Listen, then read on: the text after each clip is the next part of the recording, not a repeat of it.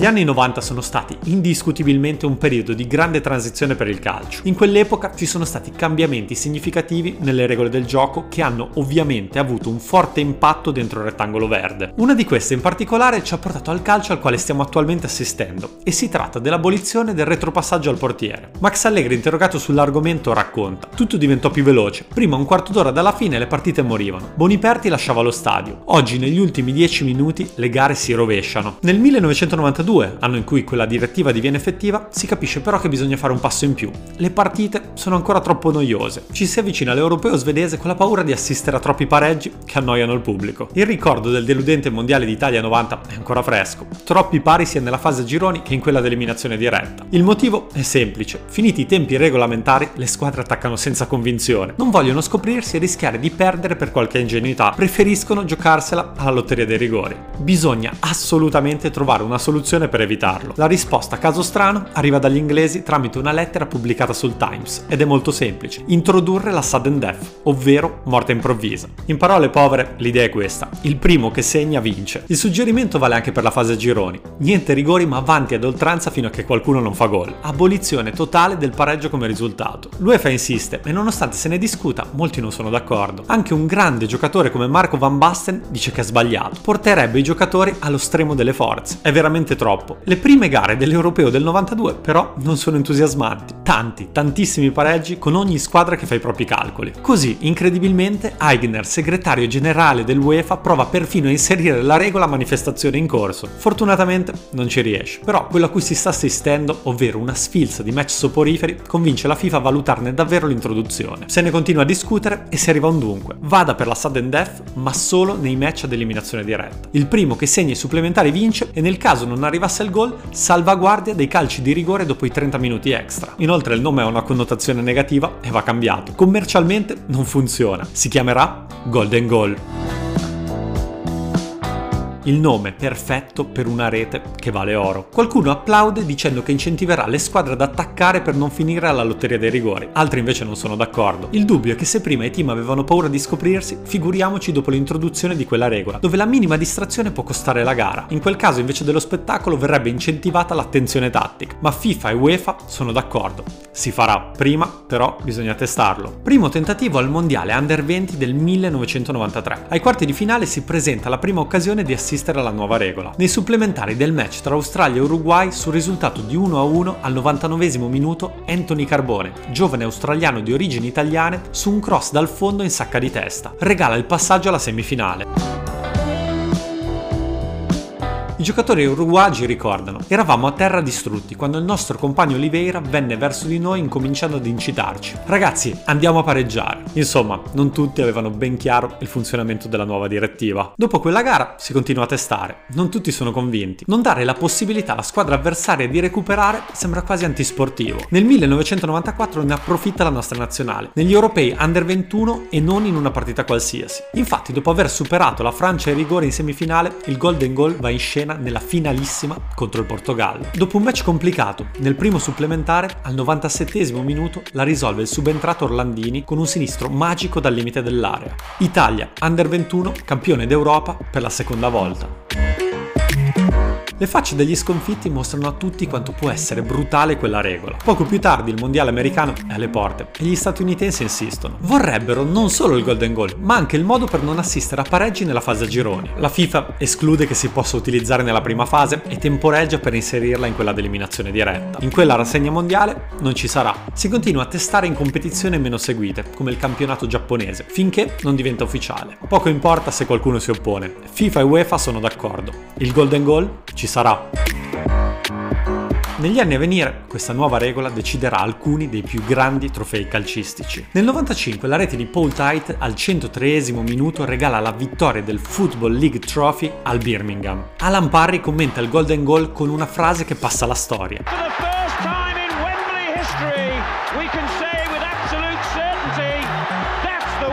Per i trofei veramente importanti però bisogna aspettare il 1996 e più in particolare l'europeo che si disputa in Inghilterra. In quella competizione la nuova regola mostra tutti i suoi limiti. Nella fase di eliminazione diretta su 7 partite ben 4 finiscono ai rigori, due quarti di finale ed entrambe le semifinali. Le squadre una volta arrivate ai supplementari sono paralizzate, spaventate di poter uscire da una competizione così importante per qualche errore in fase difensiva. La finale però è differente, si gioca caso vuole a Wembley il 30 giugno 1996. 1996. A sfidarsi la Repubblica Ceca di Pavel Nedved e la Germania di Klinsmann. Le due squadre si erano incontrate già nella fase a gironi e avevano sbattuto fuori l'Italia, non capace con Zola di segnare un rigore che probabilmente sarebbe stato decisivo.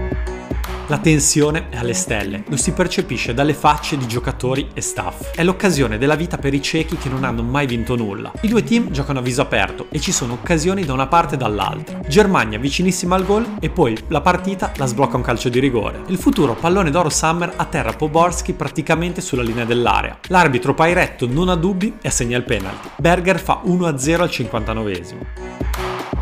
I cechi ci credono, anche perché la Germania sembra stordita. Vox così butta dentro Oliver Birov, che in quel torneo ha giocato solo due partite nel primo turno, segnando zero reti. Ovviamente i tedeschi li salva lui. 73esimo, punizione sulla tre quarti e palla in area. Il numero 20 la butta dentro con la sua specialità, il colpo di testa, 1 a 1. Da quel momento le squadre ci provano. Vogliono la coppa, ma si va ai supplementari che durano poco, anzi pochissimo. 95esimo. Birov protegge un pallone in area, si gira e calcia di sinistro senza neanche guardare. Il tiro non è molto forte e viene deviato. Il portiere Cuba non sfoggia una delle sue migliori prese e la palla finisce in rete.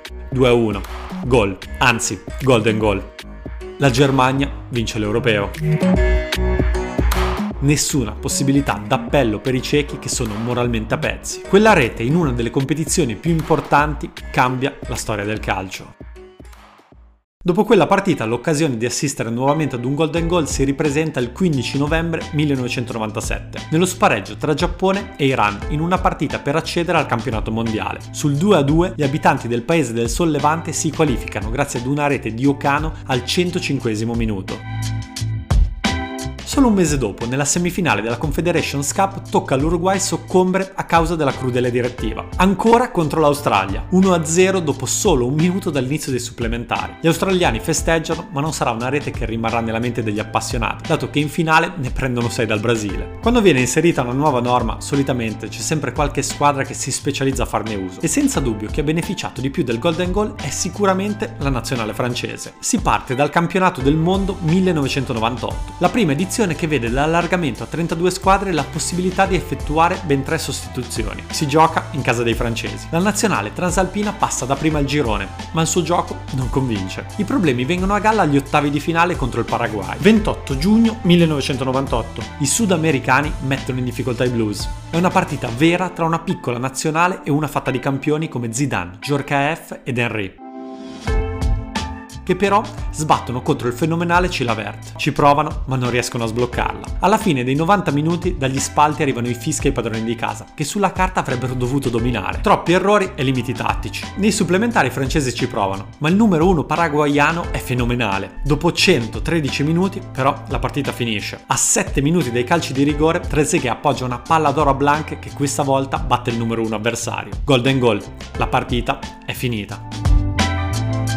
I giocatori biancorossi sono disperati, piangono, erano vicini all'impresa da netti sfavoriti. Barthez va a rincorrere Chilavert. La Francia scampa l'eliminazione che era ad un passo. I City titolano Il Golden Goal salva una brutta Francia battono ai quarti la nostra nazionale ai rigori, dove tra l'altro Baggio non riesce a segnare la rete decisiva nei supplementari per questione di centimetri. Battono la Croazia in rimonta in semifinale e infine asfaltano il Brasile 3-0 allo Stade de France, campioni del mondo. Nelle altre competizioni non si vedono gol decisivi all'extra time. Si arriva quindi al campionato europeo del 2000, che si gioca in Belgio e Paesi Bassi. Squadre favorite? Tante. Il torneo rispetta più o meno i pronostici, a parte l'eliminazione di Germania e Inghilterra nella prima fase. Anche ai quarti poche sorprese, ed in semifinale si presentano di nuovo i Blues contro un sorprendente Portogallo. La partita è complicata e nervosa, nessun tiro per 20 minuti. La Seleção das Schinas però sblocca la gara con un tiro pazzesco di Nuno Gomez da fuori area. Poi non succede praticamente praticamente più nulla fino al 51esimo, quando Henry trova il pareggio. Si arriva senza grosse sorprese al novantesimo. Manca pochissimo alla fine e i portoghesi vanno vicinissimi al match point. Colpo di testa di Abel Xavier e parata da brividi di Barthez si va ai supplementari e lo spettro del golden goal blocca i due team fino al 117 minuto. Trezeguet viene lanciato a rete, ma si allunga la palla. Vittor Baia interviene sulla sfera, ma sulla ribattuta Will Tord batte in porta e sempre Abel Xavier praticamente la para. Rigore a 3 dalla fine. Le proteste non servono, sul dischetto ci va il numero 10. Zinedine Zidane, sguardo di ghiaccio, rincorsa e golden goal. La Francia è in finale. Il match decisivo è contro l'Italia, che è appena uscita vincitrice dallo scontro contro i favoriti padroni di casa. Gli azzurri hanno sconfitto l'Olanda in una partita che rimarrà nella storia per le parate incredibili di Francesco Toldo.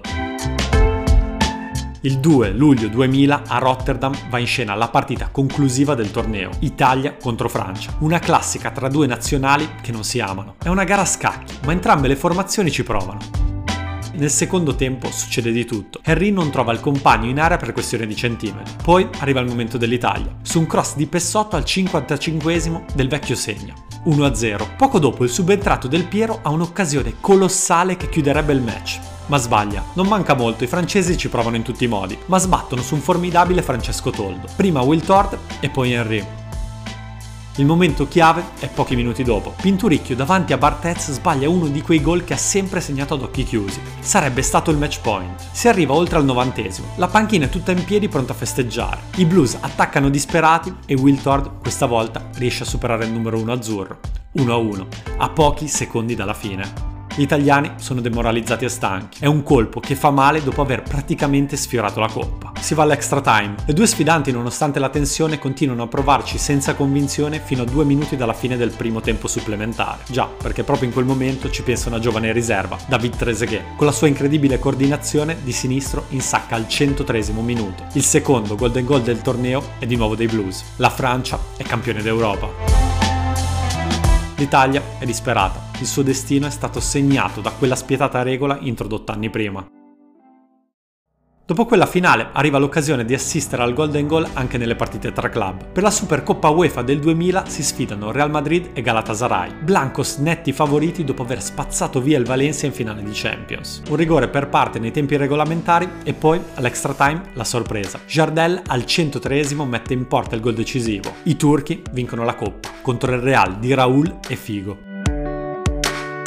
Nel 2001 la regola mette in mostra tutta la sua spietatezza. Nella finale di Coppa UEFA si incontrano il Liverpool e l'Alaves. La partita è folle. 3-1 per i Reds al quarantesimo. Due gol in due minuti dei baschi portano la partita in pareggio. Fowler al 72esimo riporta in vantaggio gli inglesi, ma all'88esimo Cruyff la riaggancia. Si va ai supplementari e l'unico modo per l'Alaves di compiere l'impresa è andare ai calci di rigore. Superano la prima parte dell'extra time e poi, a 4 minuti dalla fine, la beffa. Geli, esterno sinistro degli spagnoli, anticipa anticipa di testa il suo portiere ed insacca. Autorete che è anche il golden goal. Sicuramente uno di quelli più dolorosi, uno di quelli che non si dimenticano.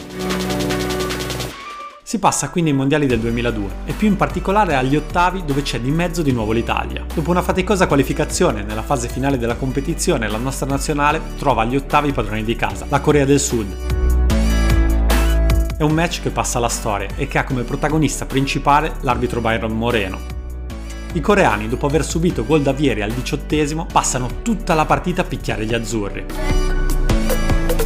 Impuniti, trovano il pareggio all'88esimo riuscendo a portare la gara all'extra time. Al 117esimo, Han, giocatore del Perugia, salta in testa a Maldini e segna il golden goal che regala la qualificazione alla Corea. Italia fuori dai giochi. Gli asiatici escono in semifinale dopo aver battuto la Spagna in un altro match chiacchierato. Si parlerà di complotto e partite pilotate. Probabilmente così, ma poco importa. La nazionale esce dal Mondiale 2002 per una rete decisiva a 3 minuti dai calci di rigore. Nella stessa competizione quella regola però è croce delizia del Senegal. Agli ottavi un gol al 104 contro la Svezia porta a qualificazione ad uno storico quarto di finale. Proprio ai quarti però la nazionale africana subisce il golden goal al 97 minuto dalla Turchia, che arriverà fino in semifinale finale conquisterà addirittura il terzo posto. Quelle reti così importanti incideranno sulla storia della competizione. Nel 2003 tocca nuovamente alla Francia nella finale di Confederations Cup contro il Camerun. Tutto quello accaduto nell'arco di 10 anni convince la FIFA che questa regola deve essere messa da parte. Ha fallito il suo compito, non ha aumentato la drammaticità dei tempi supplementari, non ha spinto le squadre a cercare la vittoria, anzi ha creato l'effetto opposto. La UEFA però ha un'altra idea, vuole introdurre una direttiva che si farà odiare a tal punto che quella precedente sembrerà un grandissimo successo. La proposta è il Silver Goal, un compromesso. La rete segnata nell'extra time non termina la partita, ma consente il completamento del solo tempo aggiuntivo nel quale è stato segnato. Molti dicono sia una follia, ma diventa ufficiale nel 2003. A febbraio del 2004 però la FIFA ci ripensa. Non funziona, devono tornare i classici, emozionanti tempi supplementari di una volta. Agli europei del 2004 però il Silver Goal c'è e mostra tutti i suoi limiti. In semifinale la Grecia segna l'1-0 contro la Repubblica Ceca al 105 minuto, non dando nessuna possibilità agli avversari di recuperare. Il 5 luglio diventa ufficiale abolizione del silver e golden goal. Impossibile dire che sia stato un successo. Più complicato affermare che sia stato un fallimento totale. Molti sostengono che a differenza delle aspettative ha soffocato il gioco offensivo. Non ha fornito il cambiamento che tutti si aspettavano. Ha però creato leggende e lasciato un segno indelebile in un'era gloriosa. Quella regola si è intrecciata nella narrazione di alcuni dei momenti più iconici della storia del calcio.